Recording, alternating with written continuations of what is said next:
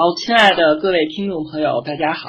伴随着熟悉的音乐，我们新的一期节目又开始了。那么这期节目我准备给大家介绍些什么呢？呃，从这期节目开始，我准备陆续介绍一些这个《权力的游戏》以及春秋战国时期非常重要以及非常著名的这个战役。有很多人都在问啊，说这个。《权力的游戏》现在一共已经演到了六第六季度的第九集，那么一共是一共有五十九集的这个剧情，每一集大概有一个小时左右的时间。那么很多人说，一共五十九集了，那么哪哪几集是最精彩的呢？那么大家非常公认的就是有三集，也就是三个重要的战争的这个剧集是非常的精彩的。第一就是第二季的第九集黑水河之战。然后第四季的第九集长城保卫战和第六季的第九集私生子之战，这个三大战役呢，决定了维斯特洛大陆各个政治势力的走向，也决定了这个各家家族的这个命运。所以呢，这个三个战役是非常之重要的，在《权力的游戏》整个剧当中。那么我们国家的春秋战国时期呢，在春秋时期。在这前半部分也有三大战争非常重要，决定了这个春秋五霸的这个崛起，以及春秋各个小国大国之间的利益的平衡。这三大战役呢，就是齐鲁的长勺之战，然后晋楚的城濮之战，以及秦晋的崤之战。那么我们今天呢，主要跟大家介绍一下。《权力的游戏》的第二季的第九集，也就是著名的黑水河之战。呃，在这个第六季第九集私生子之战之前啊，很多《权力的游戏》的观众朋友们都公认，这个第二季的第九集黑水河之战是整部《权力游戏》当中最精彩的一集。首先这一集呢，呃，攻防守卫战，这个围绕着 King's Landing 这个七国首都展开的。非常这个扣人心弦的攻防演习战，呃，这个战役的两方呢，一方是斯坦尼斯率领的这个叛军，呃，姑且叫他叛军吧，他自己认为自己是正义的，呃，还有这个提里昂·南尼斯特率领的这个御林军，保卫这个 Kings Landing 首都的这么两大势力的对决。那么这个斯坦尼斯拜拉席恩呢？他是这个之前已故的这个国王罗伯拜拉席恩的弟弟。由于他之前已经调查出来，这个国王的三个儿子，呃，国王的三个孩子，一个是这个 Joffrey，然后 Tormund 以及 m i s e l a 都不是这个罗伯拜拉席恩的亲生的娃，所以呢，他就写这个乌鸦的传书，传给了整个七个王国里面的这个领主，告诉他们这三个小孩都不是。罗伯拜拉席恩亲生的，那么也就是 Joffrey 这个同志呢就没有继承王位的资格，所以这个 Stannis 拜拉席恩就扯起大旗开始造反了。他首先呢火并掉了他的弟弟，就是兰里拜拉席恩。这个兰里拜拉席恩呢本来是掌握有整个七境当中最庞大的军队，号称这个人数能达到十万，但是呢他跟这个斯坦尼斯拜拉席恩一遇到的时候呢。还没有开始真正比划呢，就被这个斯坦尼斯手下的一个红袍女，也就是这个梅丽珊卓大姐，呃，其实应该叫奶奶了，因为往后看我们会发现她可能有几百岁，就被这个梅丽珊卓大姐用一个黑暗的魔法变出了一个黑色人影，一刀就把这个兰里给结果了。这个地方呢，我有一个疑问啊，你说这个？红袍女这个魔法这么之强，为什么这个黑水河之战打的这么艰难呢？我觉得只要这个红袍女使用这个黑色的魔法，直接把这个 Tyrion Lannister、Joffrey 啊、什么 Cersei Lannister 以及 Tywin Lannister 全都给杀了，那肯定这个 King's Landing 就不攻自破了啊！但是这一点我们就不深究了。这个 Stannis 把他这个弟弟兰里给杀了以后呢，就火并掉了兰里的这个部队。包括这个骑兵啊，以及一些步兵，再加上本来斯坦尼斯原来就在龙岩岛上混，对吧？他一直在一个岛上生存，所以他赖以生存的基础就是他的水军，也就是他的海军是他最强大的一个力量。同时，他又火并掉了兰里的陆军军团。这个时候呢，斯坦尼斯的总的这个兵力总数呢，就已经达到了两万多人。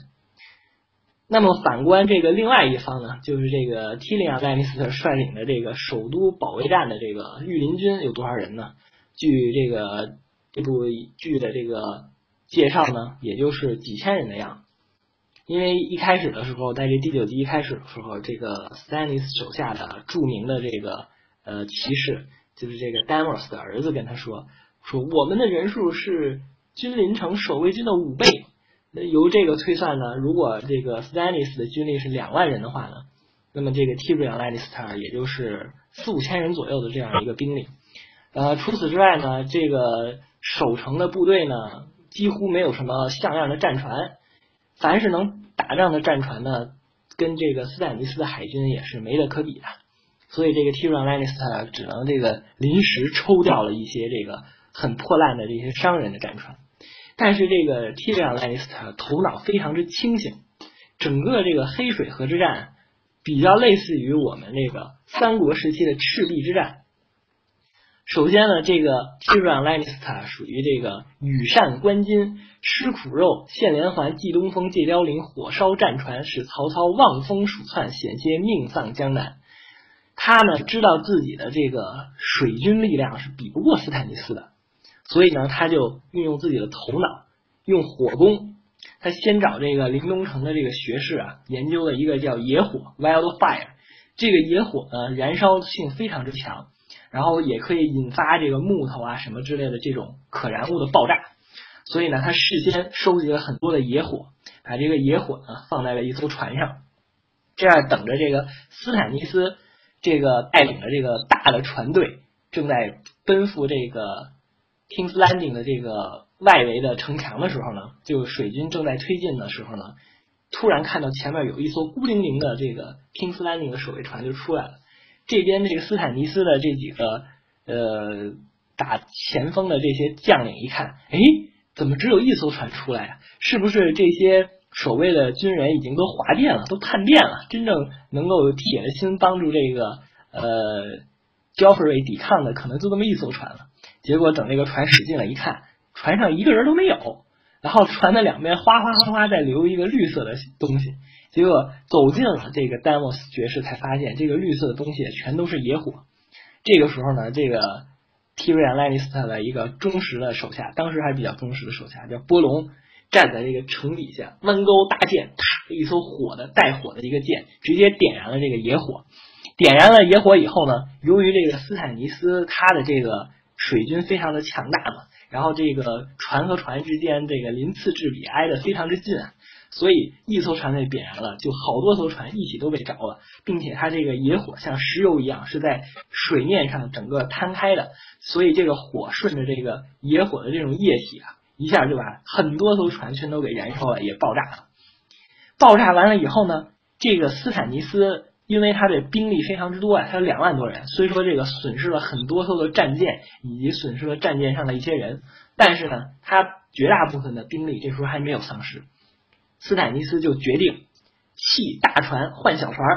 所以自己就把这些燃烧的战舰抛弃。抛弃以后呢，换了 N 多艘小船，然后就是黑压压的，就向这个君临城，就 Kings Landing 的这个城，这个陆地就开始划船划过去了。然后这个这个时候呢，有一个很搞笑的情节。